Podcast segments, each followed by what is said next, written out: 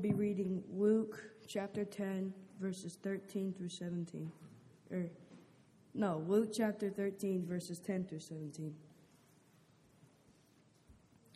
Again, Luke chapter ten, or thirteen, verses ten through seventeen.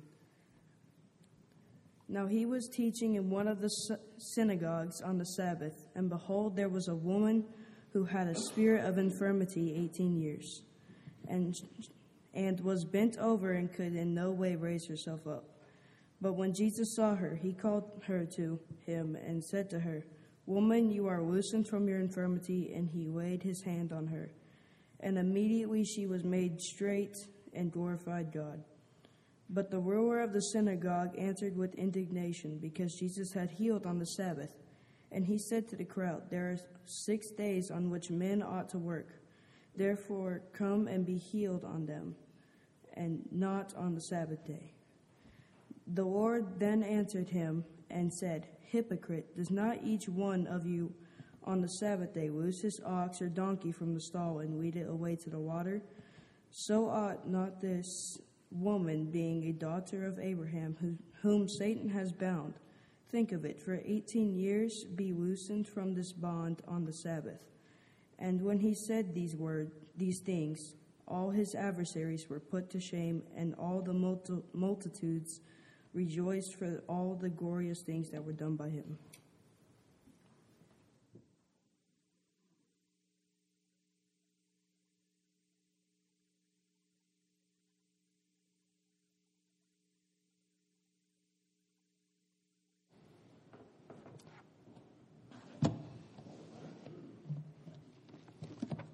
Good to see Zachary, and it's good to have him read the scripture. I think he's improving quite a bit. And did very well with citing the wrong verse and then trying to correct it. But I think he handled it very well. Appreciate Zachary doing that.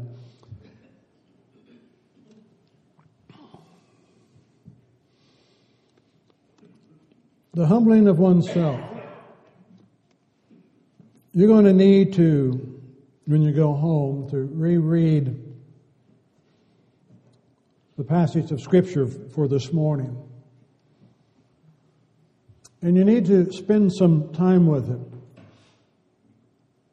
looking at the, the context, looking at where this is taking place, to take note of who the speakers are, to take note of the situation of what was involved, the attitudes that were being expressed, and the response that the Lord gives.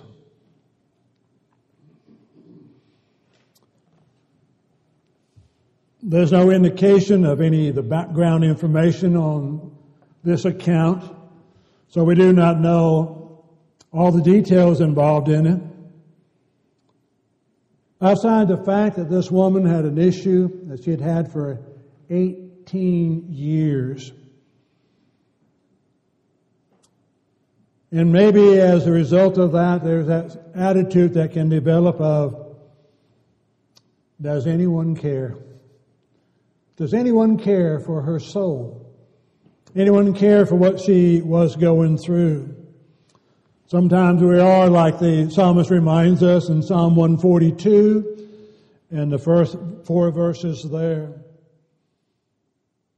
The psalmist comes down to the end and says, "No one cares for my soul."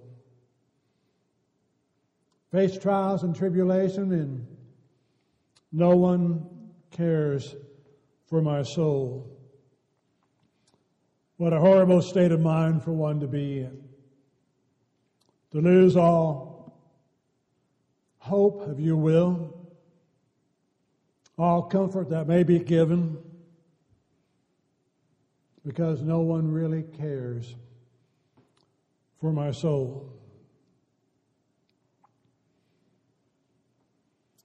Again, as you look at the situation in which the woman found herself,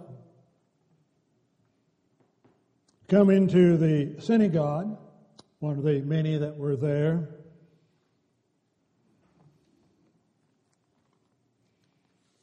One of the many places of worship that man had directed or instituted, be it for one reason or another, or because it may be too far to go up to Jerusalem often to worship God. So we just do it where we're at. But the synagogue is there as a place of coming together, particularly on the Sabbath day,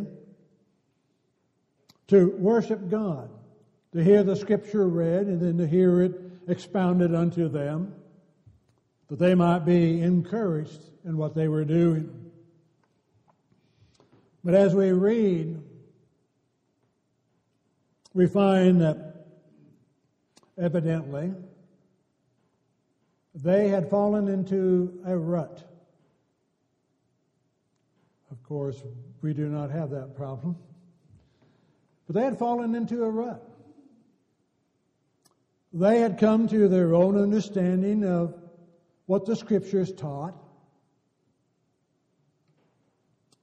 And they had gone through their formality of having the Scripture read and then having explained, and then going their way. They had fulfilled their duty, their obligation, their responsibility, and evidently had not had concern for those with whom they were associated with, who had come to, who had come together to worship God as well. This woman, we're not given the details on as to anything of her background or anything else, outside the fact that she had an affliction where she could not straighten up and had had that for eighteen years. Had she come to that synagogue for eighteen years to worship God? We do not know. Had any consideration been given to her? We do not know. But what we do know is what was done by Jesus was not proper in the sight of the official of the synagogue. He had drawn his own conclusion as to what the law said, and he was willing to make his own interpretation of what the law said, when he himself would be guilty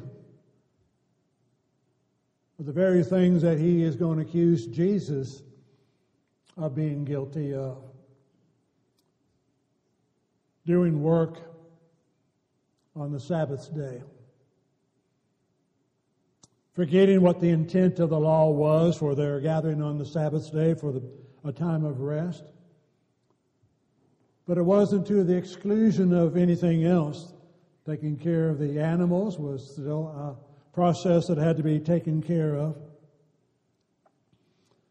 But Jesus, when he walks into this synagogue, as you read the accounts in the gospel, he had been to different synagogues down through time. He'd been to the temple. So he was moving around in the area, taking the time to worship with the people of God. And the first thing that he notices, or one thing that he notices when he comes into the synagogue, is the woman. Not the official who was officiating the synagogue, nor those others that were had gathered together to come together to worship God. But he noticed the woman bent over and unable to straighten herself up. So he called her to him.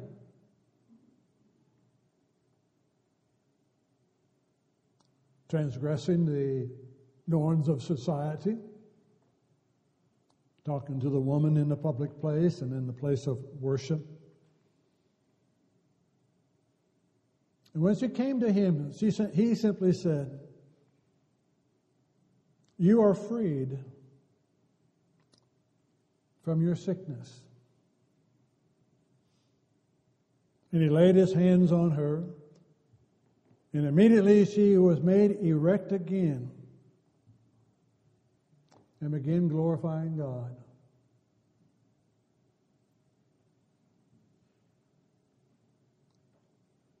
Not glorifying Jesus, although he is God, but the understanding that what had taken place was not by man, but it was from God. So she was praising God. But notice the response of the synagogue official. He became indignant. Here is God's servant overseeing the worship given to God. And he became indignant. It elevated himself to the high position of what he thought he was to do.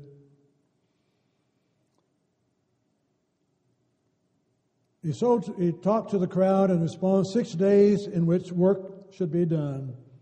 So come, enduring, come during them and get healed. Not, not on the Sabbath day.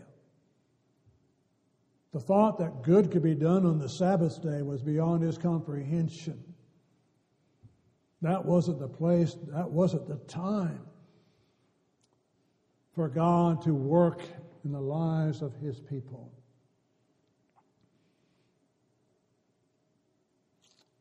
Humble yourselves in the sight of the Lord, and he will exalt you in due time. The official here was exalting himself. And whether he had known anything about Jesus, there's some indication that he did. Jesus had been in the area, been preaching and teaching. Maybe he saw that as an opportunity in which to correct what Jesus was doing.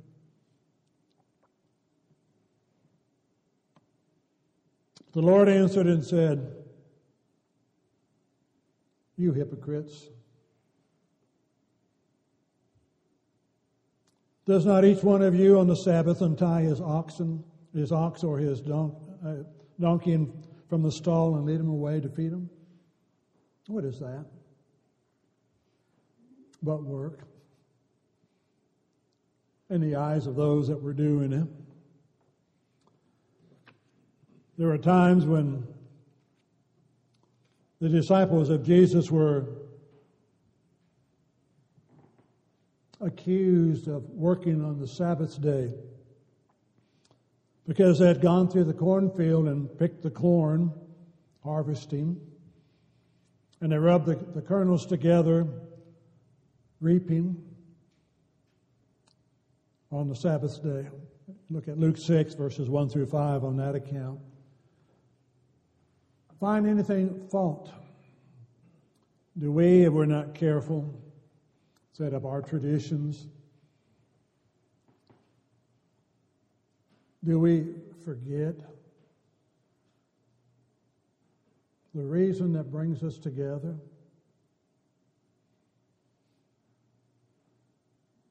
It's not to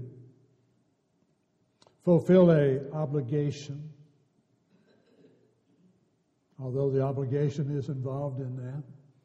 Do not forsake the assembling of yourselves together, as is the habit of some, but exhorting one another, and all the more as you see the day approaching. So there is an obligation.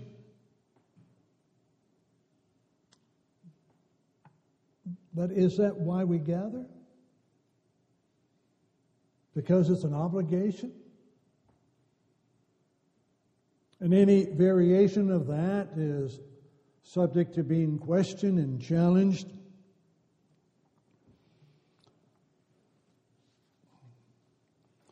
not so much an issue today, but they were. It was true in days gone by. Been in a, a number of those places where you come to worship God.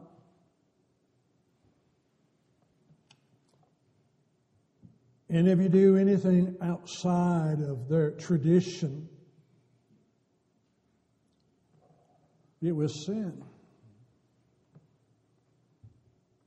If you read from any translation of the Bible outside of the King James Version, that was sin. There are preachers who have lost their jobs because they chose to read or preach out of the New American Standard Translation, for example, when it was only King James only in that congregation. Had they come together to really worship God?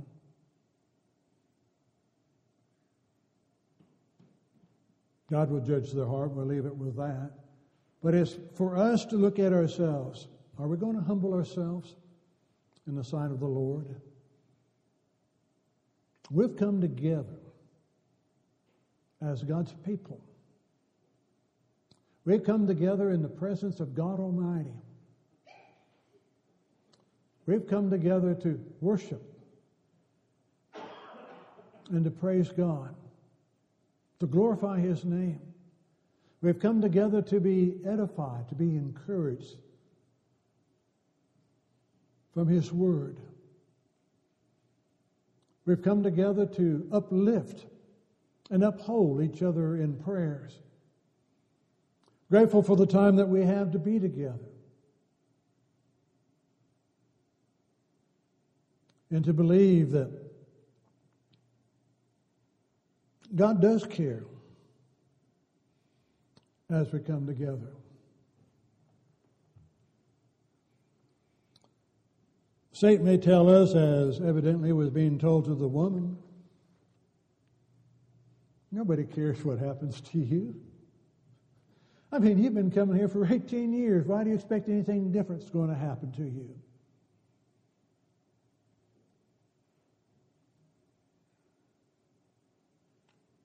But he lies. God cares.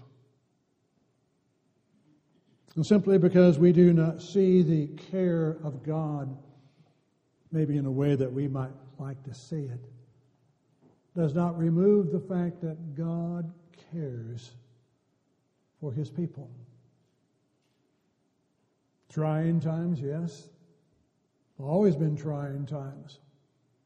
Reading some of it here, are we not? Trying times for God's people, even during the days of Jesus. Trying times for God's people as a church, even from the beginning, being persecuted. God does care. Jesus is bringing out, He cares for the individual more than their ritual that they were going through. Did Jesus know what the law said concerning the Sabbath? I believe He did. He wrote it. he, he was involved in the writing of it. He knew what the, the law said. Wasn't any doubt about what it said. So what He did, was it a violation, a transgression? Was it a sin for what He did in the synagogue on the Sabbath day? I do not believe that Jesus sinned. And if Jesus did not sin, then it was not a sin for what took place by Jesus in that synagogue. Was that woman who had been afflicted for eighteen years. But he does go on to explain. This woman, a daughter of Abraham, as she is. So there's no doubt about the heritage of the woman. She wasn't a Gentile woman who had come in to worship with the Jews on that particular Sabbath day. She was a daughter of Abraham. She was among God's elect, one of his people. But Satan had bound her for eighteen years. Satan was involved in it. Any suffering we go through is again a result of sin in a roundabout way. But Satan had a bound on her for eighteen years.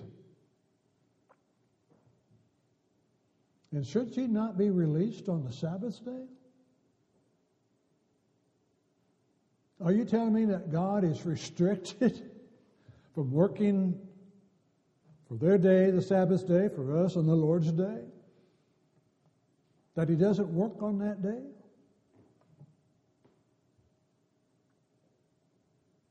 He didn't break the Sabbath day, he used it.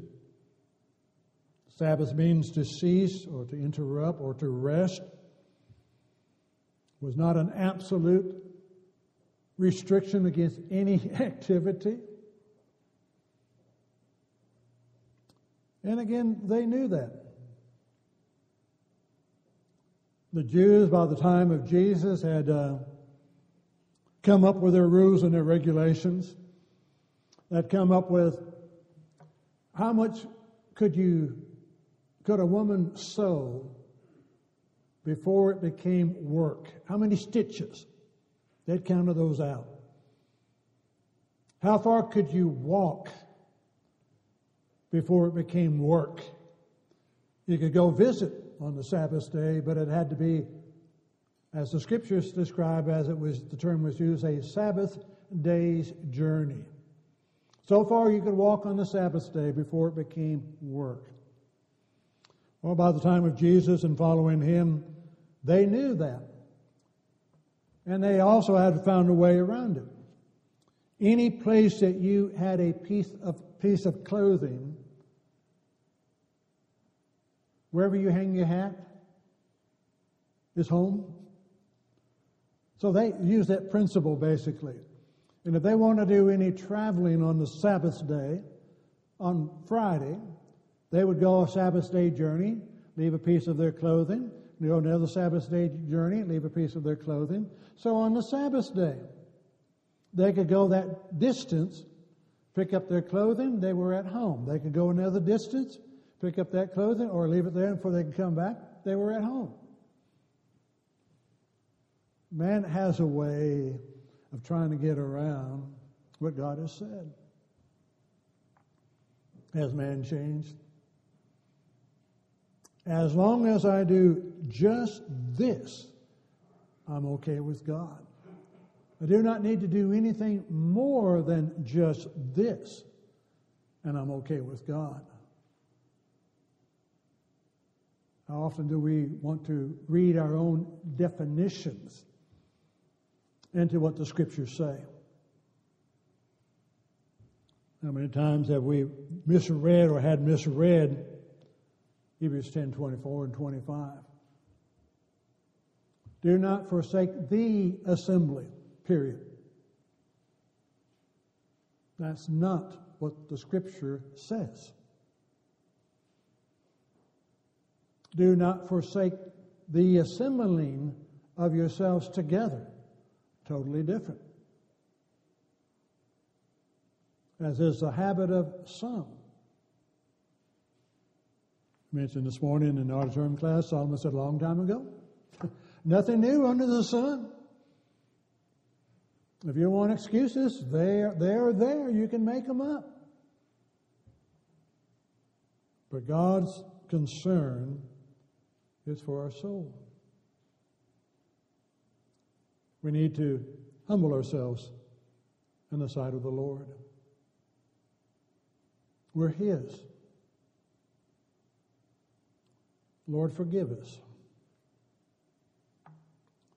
when we try to set ourselves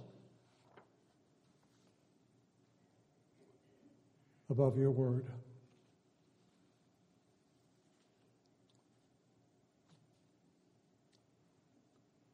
Since we cannot fully comprehend and picture eternity in heaven with God,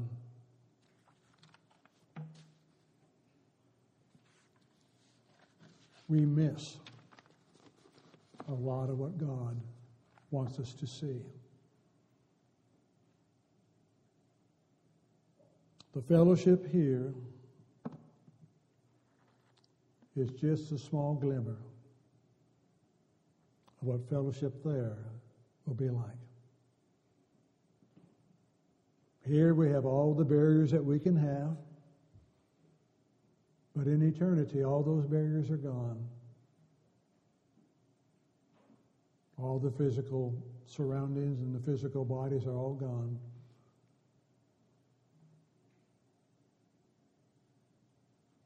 God desires, longs for, anticipates, plans for His children to be with Him eternally in heaven. Lord, help me to humble myself in His sight. May we indeed glorify His name in all that we do. May I understand and may I recognize, as we're about to sing, there is a fountain that is free. It flows from Emmanuel's veins. It's free for you and it's free for me. Will we avail ourselves of the gift, the privilege, the opportunity, and the honor to be called His children? If we need to make a change in our lives, if we could assist you, if we could help you in any way, then indeed we bid you to come as together we stand and sing.